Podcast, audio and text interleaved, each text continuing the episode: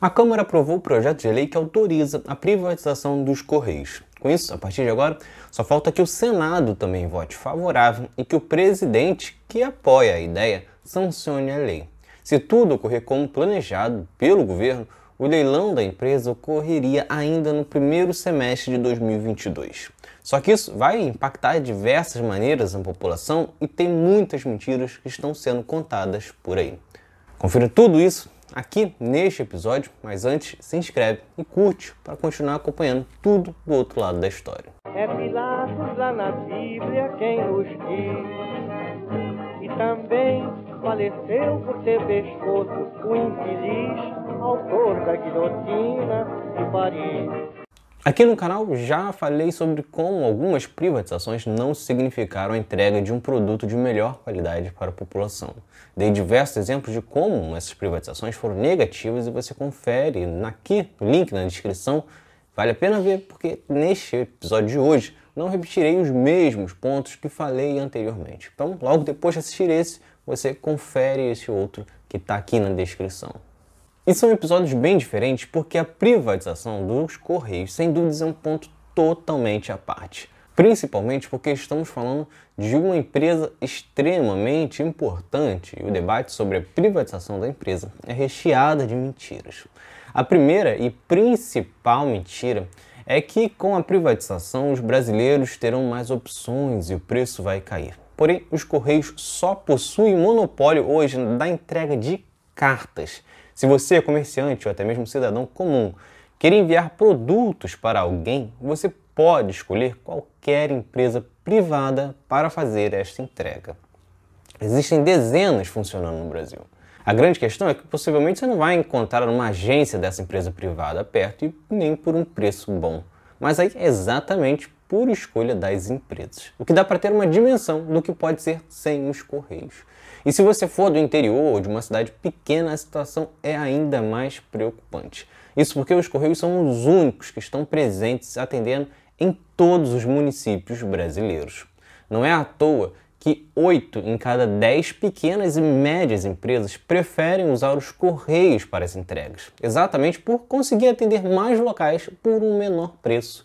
Lojistas que podem ser engolidos por gigantes do mercado que já possuem serviços de entrega próprios e não serão afetados pela privatização, diferentemente desses pequenos e médios empresários. Além disso, o que não te contam é que com a privatização, o monopólio das cartas continuará existindo e será repassado por pelo menos mais cinco anos para a empresa que comprar os Correios.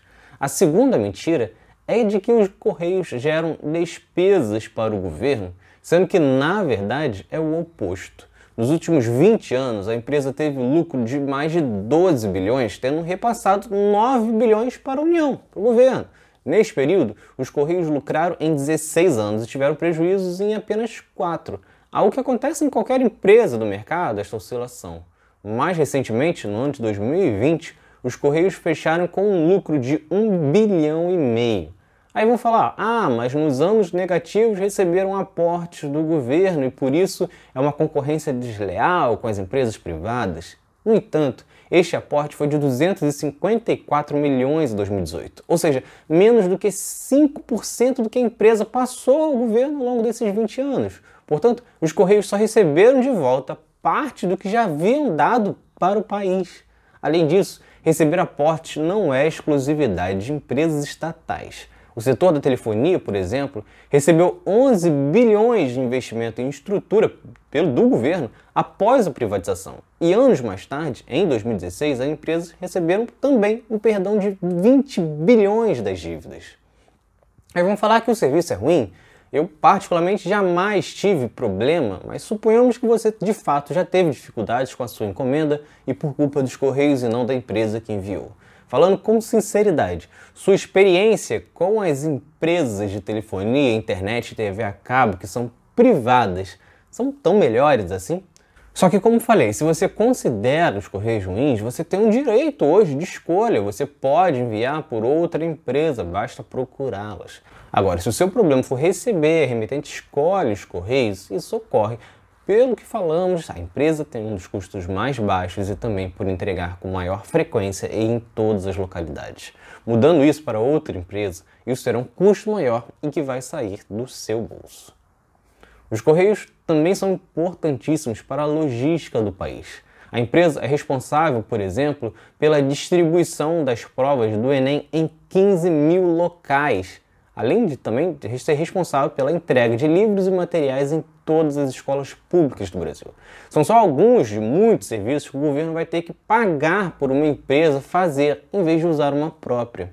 Se nada disso ainda não foi suficiente para te convencer que a privatização pode ser bem prejudicial, basta olhar para o mundo. De 270 países, somente 8 têm serviços dos Correios privatizados. Entre eles estão Portugal e Argentina, que já discutem rever esta decisão e estatizarem as empresas. Em Portugal, por exemplo, a população reclama da piora do serviço, do aumento do custo e do fechamento de muitas agências. Uma situação que de fato tem tudo para se repetir aqui no Brasil, que tem dimensões continentais e cidades bem afastadas e que serão largadas se a operação não for lucrativa como desejar a empresa que assumir o controle dos Correios. Isso é tão evidente que países gigantes territorialmente, como Canadá, Rússia e até os Estados Unidos, mantêm empresas do governo neste setor. Para enganar a população, vão apresentar exigências na concessão de que a empresa não pode deixar de funcionar em nenhum município e qualquer coisa do tipo. Mas todos sabemos que, na prática, muitas empresas sempre conseguem burlar ou barganhar com o governo flexibilizações, além de, claro, poder vermos um custo mais alto para cidades afastadas ou entregas mais raras. Se vocês gostaram, curtam, se inscrevam para não perder nenhum episódio do outro lado da história. Acompanhe a gente também nas redes sociais, estamos no Instagram, no Twitter, no Facebook, além do nosso podcast que está espalhado por todas as plataformas de áudio. Ah, e todas as fontes utilizadas neste episódio estão no nosso site, outroladodahistoria.com.